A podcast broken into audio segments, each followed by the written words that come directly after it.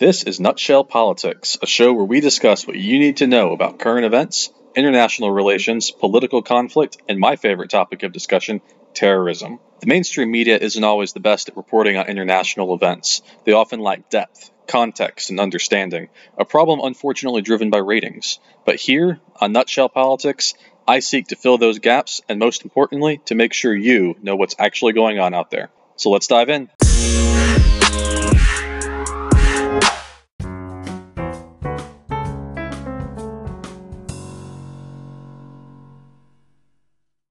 Hey everyone, welcome back to another episode of Nutshell Politics. Uh, my name is Dr. Justin Kinney, and I am thrilled to be with you guys yet again for a brand new episode.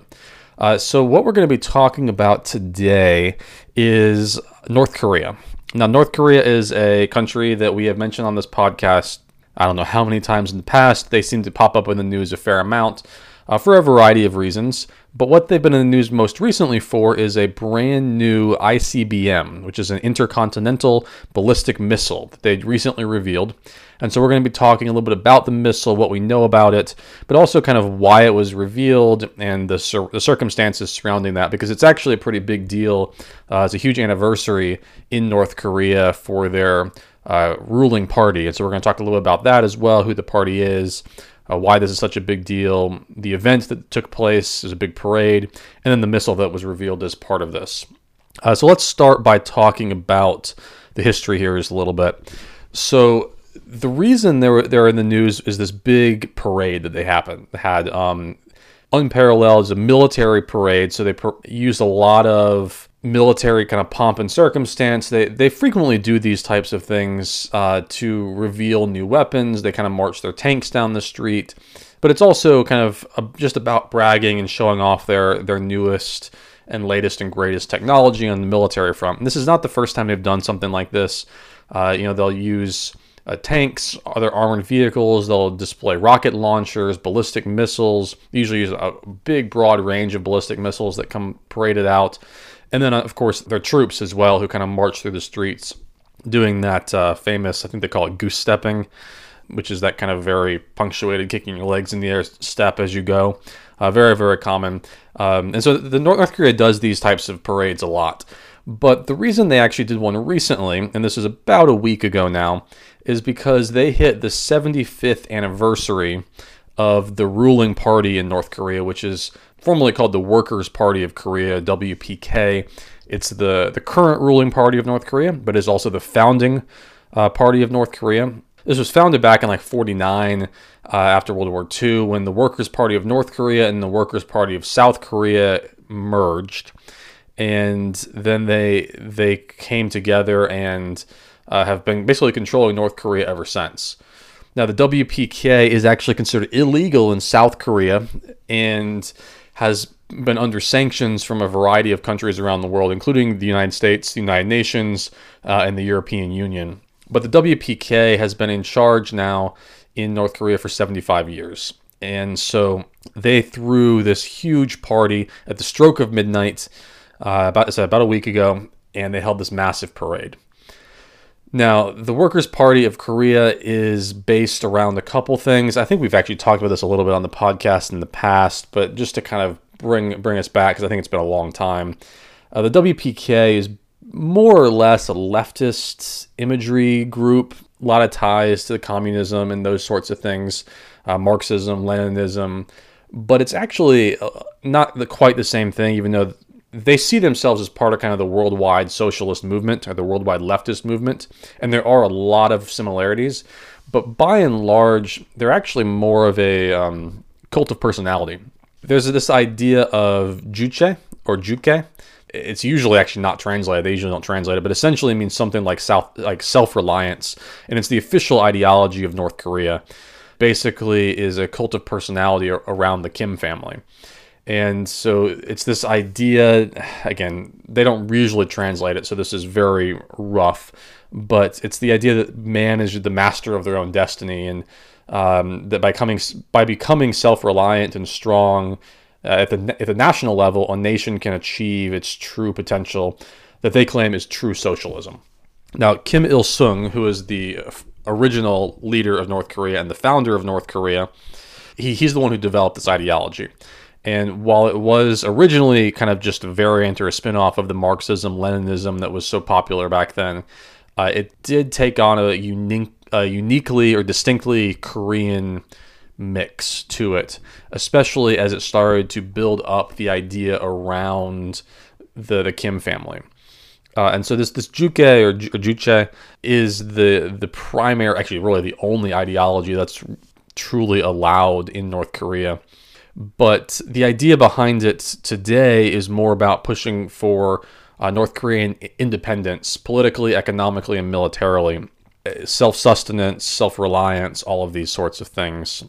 And it's also a very nationalistic movement as well, uh, very high on proclaiming North Korea as as the the premier country in the world. And but anyway, so so this party has been around or has been leading North Korea for 75 years, and we just hit the anniversary of it. Uh, and so to mark that anniversary, there was this massive military parade, you know, heavily choreographed, took place right at the stroke of midnight, uh, and it was pretty much by and large what you tend to expect from these North Korean uh, performances. You know, huge pomp and circumstance, speeches, marching, missiles, all sorts of things. Uh, so there's a couple of things that stood out though that make it a little bit unique that I want to talk about. Uh, and we're going to talk about one of them now, and then we'll do the missile part after after the commercial break. But the first thing I want to talk about is the the speech that Kim Jong Un shared because it was there was a lot of similarities to other speeches he's given, but there was kind of a uniquely emotional aspect to it that may reveal some of the underlying pressures that Kim Jong un is feeling right now, especially linked to COVID, which we can talk about a little bit, but also a lot of the nuclear sanctions and some of the struggles that his his country has been undergoing recently. Uh, and so Kim Jong Un frequently gives speeches at these types of major, you know, mass events and these sorts of things. And, and so it was no surprise that he gave another one at this huge military parade. But he had a couple comments that I wanted to to stress because it's just unusual. In particular, he said a couple things. So, so one, he he said, uh, and this is translated. Obviously, he was speaking Korean, but he said, "Our people have placed trust as high as the sky and as deep as the sea in me."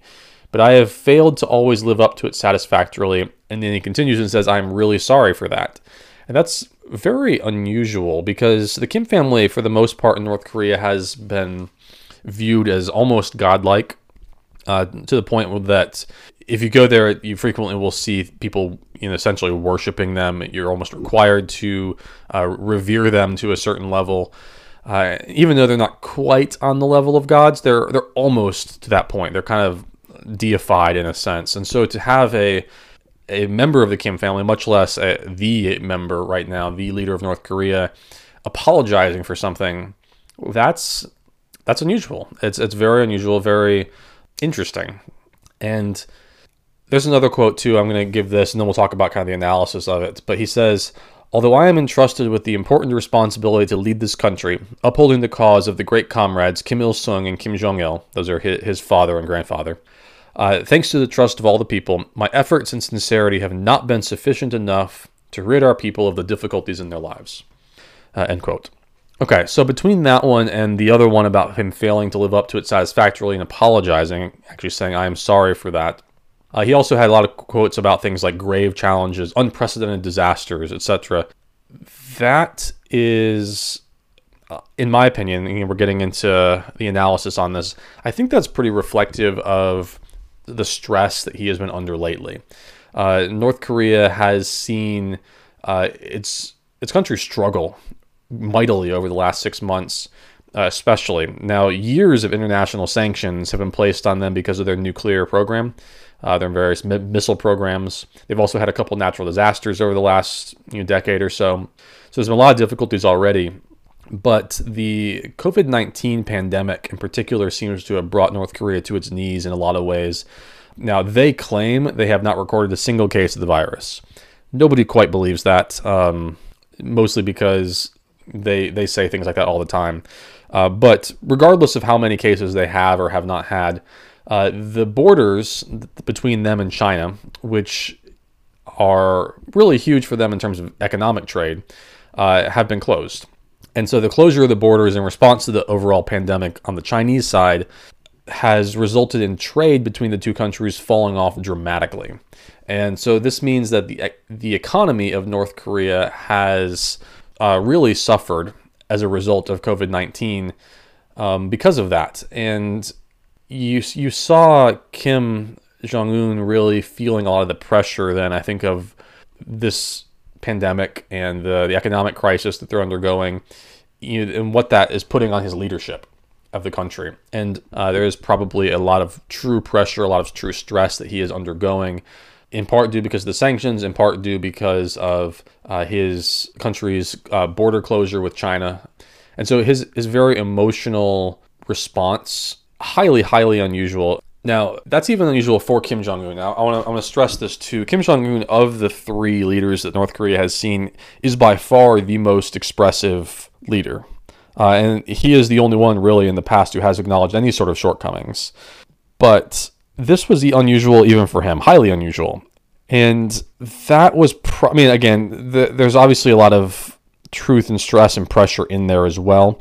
I would also argue, though, that the point of moving it towards the more emotional to begin with is something designed probably to resonate with uh, their domestic audience. He, more so than his father, and much more so than his grandfather as well, has been really trying to stress his more human side with the population and trying to show himself as somebody who is competent, who cares about the people, who's charismatic, and somebody who the people can relate to. And so, much more so than his predecessors, he has been pushing that direction for a while. And the speech probably served that purpose as well. Uh, again, probably at least in part designed for that, and then in part just the stress and the pressure really starting to affect uh, him and his leadership as he is is struggling through uh, really an un- unprecedented time for the North Korean population uh, as well. Now, Kim also closed the speech by promising to hold his regime much more accountable. Uh, he, he says, I'm going to give another quote here. I will ensure that all party organizations, the government, and power and military organs make more and more strict demands on themselves direct strenuous efforts and work with sincerity for our people and for bringing a better tomorrow to them. This is also a little bit unusual, although, again, he is much more so down this line than some of his predecessors. But this kind of promise to make sure that the government itself is uh, sacrificing to be more accountable to the people, again, probably leans more on the side of emphasizing his humanness uh, creating that that bond between himself and the domestic population, showing himself as a leader who is a true leader of the people, more so than say his father, who is seen as more of the deity. Now, this also then kind of led into the military parade. And we're going to get to the missile in just a second, but uh, this military parade on the, the heels of him focusing on the shortcomings kind of flips the script because it, it now he's focused on the strengths of their country and particularly military strengths here. And so they they march through again tanks, armored vehicles, troops, missiles, and in particular this one massive, massive missile. Uh, and so it's carried by a truck with 11 axles on it, uh, right kind of at the high point of this multiple hour ceremony that took place in Pyongyang.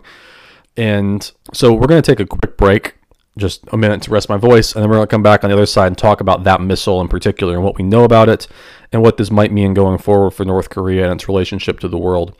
So uh, stick with me, and I'll be back with you guys in just about a minute.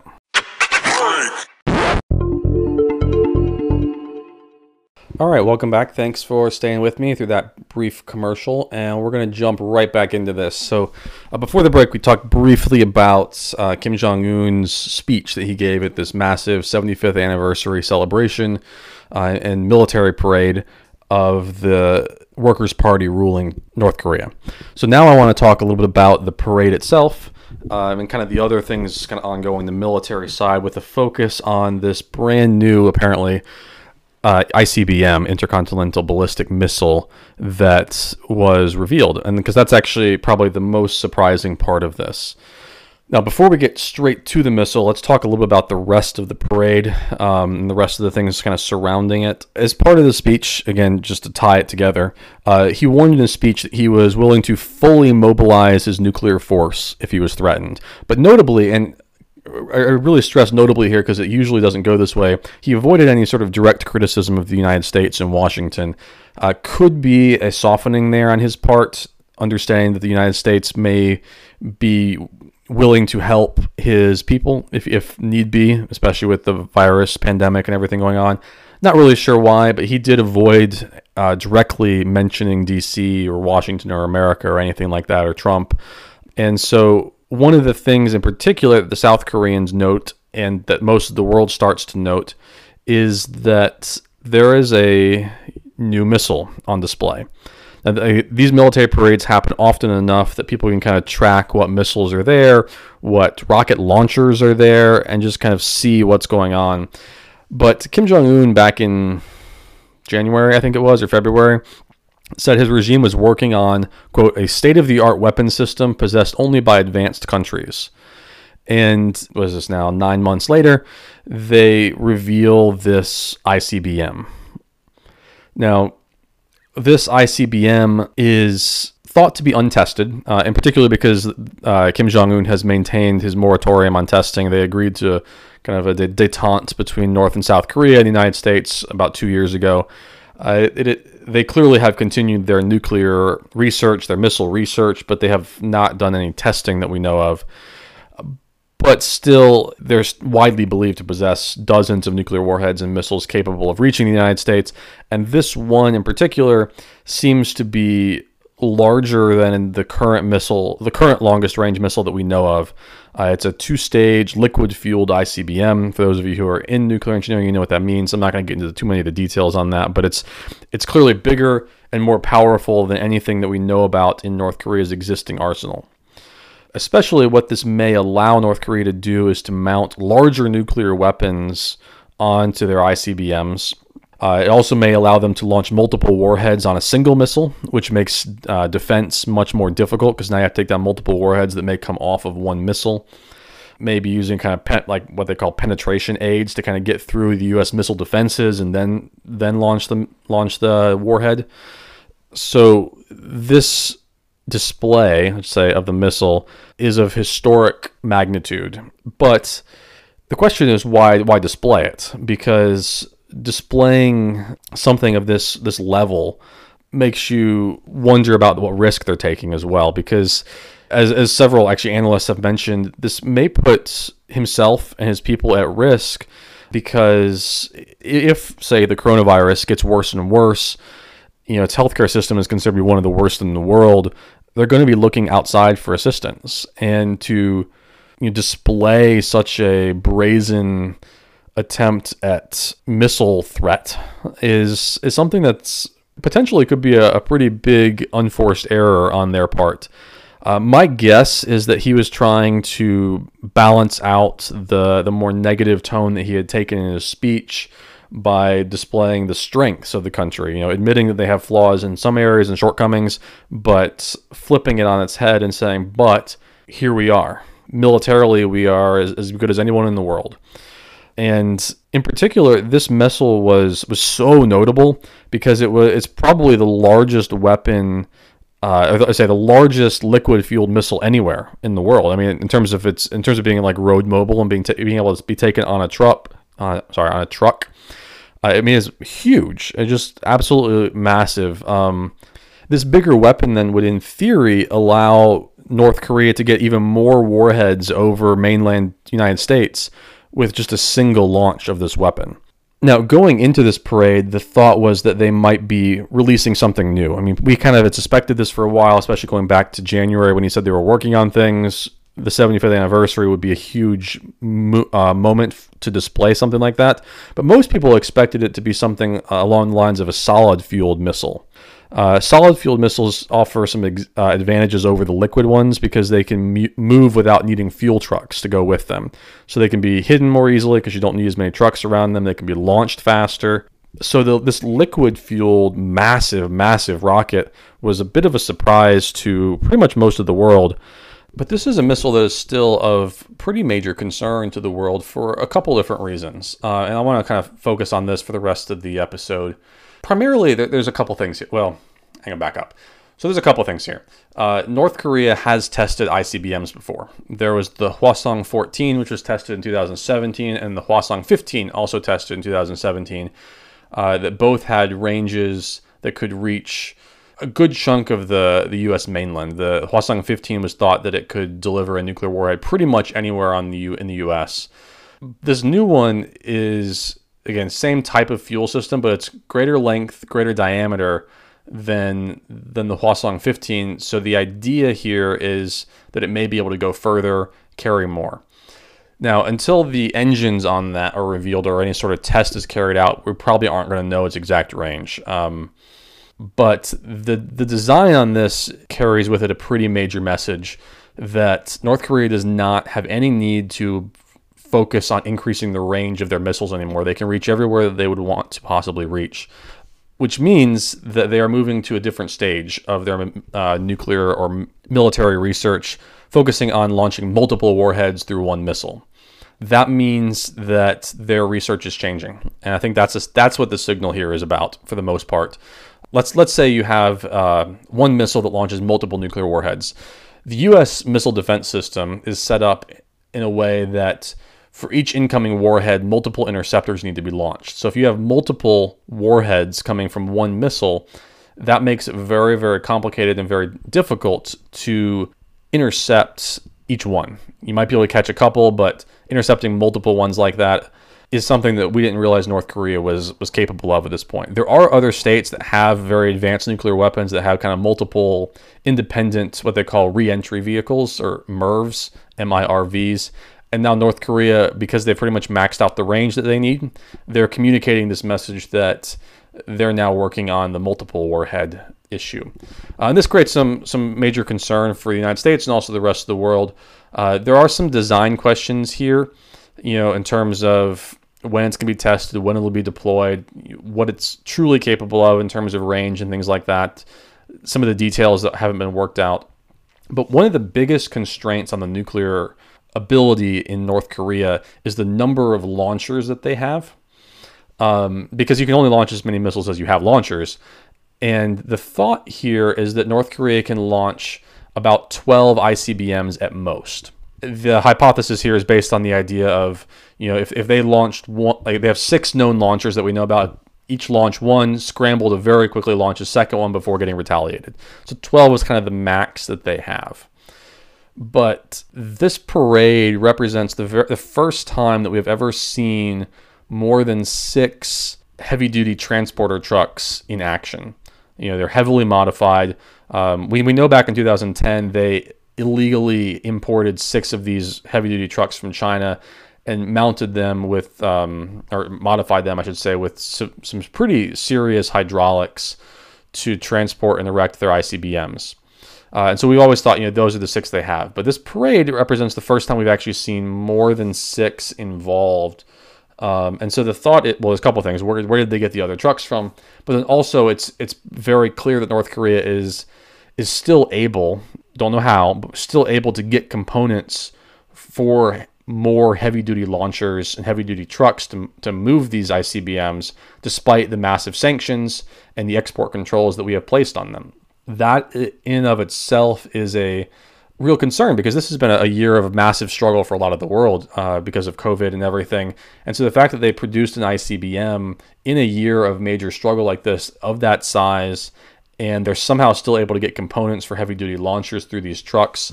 That's a message that I think the, the rest of the world, and particularly the United States, needs to be very focused on. Putting weapons on, on parade like this is essentially a low risk way for North Korea to send a message to the rest of the world. Conducting a test launch would be more of a, a direct message, but you know it might provoke a country to respond. But putting on a parade like this is a way for them to again display their capabilities without actually having to display their capabilities. So North Korea putting these on display in a way that the rest of the world is going to see is a message that they want the rest of the world to know. And so when we look at the new things that we've come out, come out of this, new missile, bigger, stronger than anything we've had before, new trucks, which means new components for launching in a year where there's been massive sanctions placed on them. They really shouldn't be able to get their hands on these things means that they still have some channels that they're able to use despite the strict regulations that have been placed on them by the United States and the rest of the world.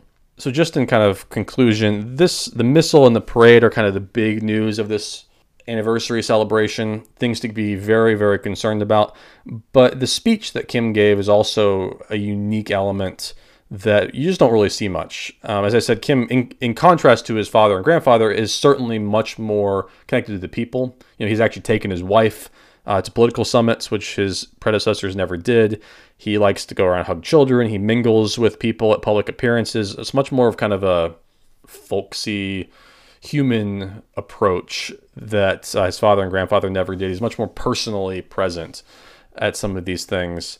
And so, even though he is much more on the expressive side. This speech was still unusual because it admitted shortcomings. He apologized. And I think that in and of itself says a lot about the, the country at the moment, as well as Kim's priorities. Despite all that, we need to be very cautious approaching him in that manner uh, because despite some of these moves to be more of a people person, uh, he still has a pretty brutal side, um, quashing a lot of basic political human rights and political freedoms. There's prison camps. You know, there's essentially a Big Brother massive surveillance program of the citizens. Uh, Kim had his uncle executed. He had his half brother assassinated. And of course, this continued push with the nuclear power is something that stresses that he really has two sides to him. Uh, one is this human emotional expressive side that he shows to the people in speeches and then one is the massive military side uh, and the the brutal brutal human rights violating side that he shows to anybody who disagrees with him and speaks out against him in the country or tries to escape or really does anything that upsets him and his his power and his party. Uh, but with that, I think we're just about at the end of this episode. I know this was a little bit on the shorter side today, but I thought it was a really interesting uh, move by North Korea to to have this parade in the way that they did. I mean, everybody was expecting something, but it, this was a really unprecedented variety that you know this monster ballistic missile, and then kind of the unusually emotional and apologetic speech from their leader both I think stand out in ways that need to be cautiously approached and concerned with, but also things that we can learn about them. Uh, so if you're interested in getting in contact with me, talk about this episode or anything else, or you have ideas for future episodes you want me to cover, you can reach out to me on Twitter. My username is Justin R underscore Kinney. Find me there, hit that follow button. I'd be happy to talk with you more about this or anything else uh, international relations related. Uh, you can also hit me up there too if you're interested in you know supporting the podcast, supporting me in any way, advertising on the podcast, anything along those lines. You can find me there. Uh, I do also have a Patreon account you can check out too. But if you're not a Twitter person, not a Patreon person, but you still want to reach out and contact me, you can find me on Facebook as well. My username there is J Robert Kinney. That's the name I use to write fiction novels. I have two mystery novels out and a third that's getting close to being released that's where I'll post a lot of my author things. But you can also reach out to me there about the podcast or really anything else you want to talk about. So find me on Facebook and hit that like button as well. But with that, let's go ahead and shut things down for this week's episode. My name is Dr. Justin Kinney. This is Nutshell Politics, and I am out in three, two, one.